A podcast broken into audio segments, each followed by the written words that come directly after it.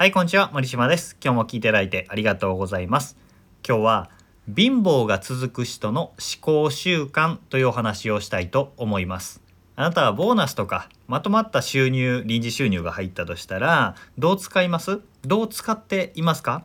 世間一般のほとんどはとりあえず貯金します。えでその貯金っていうのはそのまま塩漬けになってチーンってなくなっていくか、えー日々の生活費日々のコンビニで使ったりとかそういう無駄な浪費とかに消えていきます。これはねめちゃめちゃ一番もったいないお金の使い方です。で、えー一つねお金の使い方についてめっちゃめちゃ参考になる記事があるのでそれを紹介したいなと思います。これはチキリンさんっていうね元マッキンゼーだと思うんですけど、えーそこで働いていたコンサルタントの人の、えーブロガーですね。有名なブロガーの記事です、えータイトルは「全国の子どもたちに次ぐお年玉は速攻で使うべき」という、え記事です、え概要欄にねリンクを載せておきます。そちらからぜひ読んでみてください。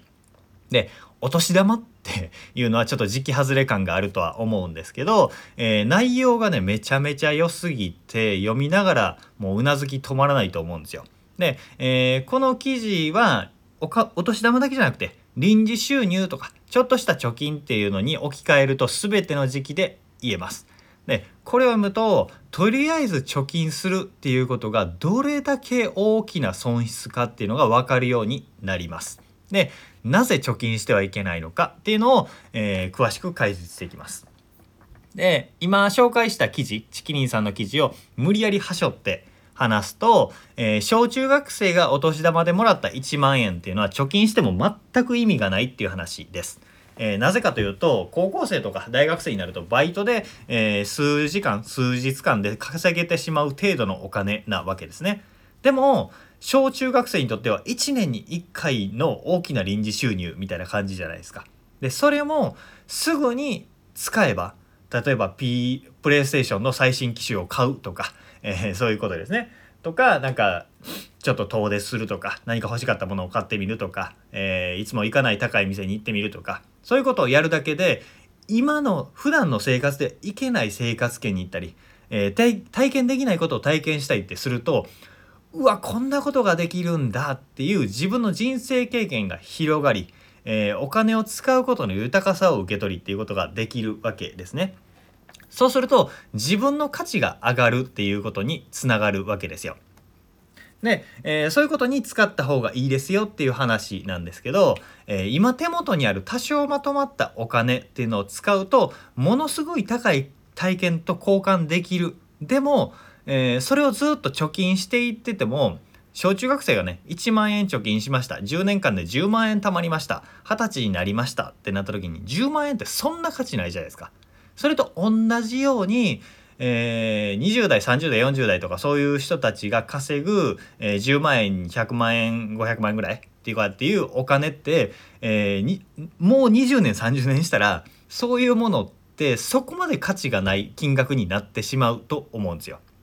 で、えー今のそのお金っていうのを使って自分の価値に還元するかもしくは将来のためにコツコツせっせと貯金をするかっていうところによって自分に対しての信頼が現れていくんですね。自分に対しての信頼これめちゃめちゃ大事なんですよ。これめちゃめちゃ大事です。えー将来自分が稼げていくより豊かになっているくと信じている人って今せっせと貯金しないんですよ。だって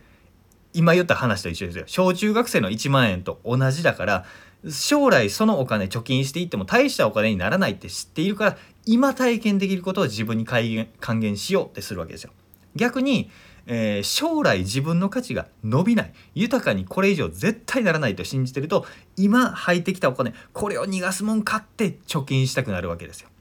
でそれをしていると行動による自己暗示で自分は稼げないもっと豊かになることができない人間なんだっていう自己暗示をずっとかけていくことになるわけですね。で、えーチキニさんもこの記事の中で、えー自分が20代30代とかから老後資金なんて貯める必要ないし、えーそんなことをしている人に何か投資したいとか信じて仕事を任せたいと思う人いないですよって話をしているわけですね。で、えーこういう話をすると「いや私はそんなもん若くないから」って思ったかもしれないんですけど年齢は関係ありません。でこの話の本質っていうのは出すのが痛いと感じる金額を使うっていうことが大事だっていうことです。で自分が将来より豊かになるということを信じて行動しているかという話ですね。さっきも言ったことの繰り返しになるんですけど日々の僕らの言動お金の使い方っていうのは自己暗示として潜在意識に入っていくわけですよ。自分をどういう人間として扱っているかということです。これは散財しろということではなくて、えー、より将来的に見て今お金を使って新しい体験をするとか学びに使うとかっていう風にした方がより豊かになるような将来っていう風に考えると使うという選択肢しかないよねっていう風になるということです。で自分の未来を信じるんだったらそのとりあえず貯金っていうのをやめましょうっていうことですね使い道の決まっていないとりあえず貯金っていうのは本当にね自分の価値を落としますえー、そして痛いと感じる金額を自己投資するっていうことで人生が開けていきます。ということで、えー、今日は自己投資だったりね、貯金を絡めて貧乏が続く人の思考習慣、行動習慣ということでお話しさせていただきました。こういうね、お金の使い方って本当にメンタルが出るし、それに人生が現れていくものなので、是非参考にしていただければ幸いです。えー、概要欄にですね潜在意識の講座僕がプロデュースしてプロのヒプノセラピストを講師に呼んで潜在意識を扱ったり人生を変える講座の無料体験講座のメール版っていうのを、えー、リンク貼っておきます。是非ねこの潜在意識の扱い方そして自分のセルフイメージの変え方行動だったりとか普段の自分の扱い方を変えるということに興味があればそのメール講座も是非受けてみてください。僕の、えー、メルマガと公式 LINE ではお金の使い方そして人生を良くしていく方法っていうのを今日みたいな話をですね、えー、バンバン配信しておりますのでよければそちらのフォローメルマガ登録もよろしくお願いします。ということで今日も聞いていただいてありがとうございました。森島でした。それではまた。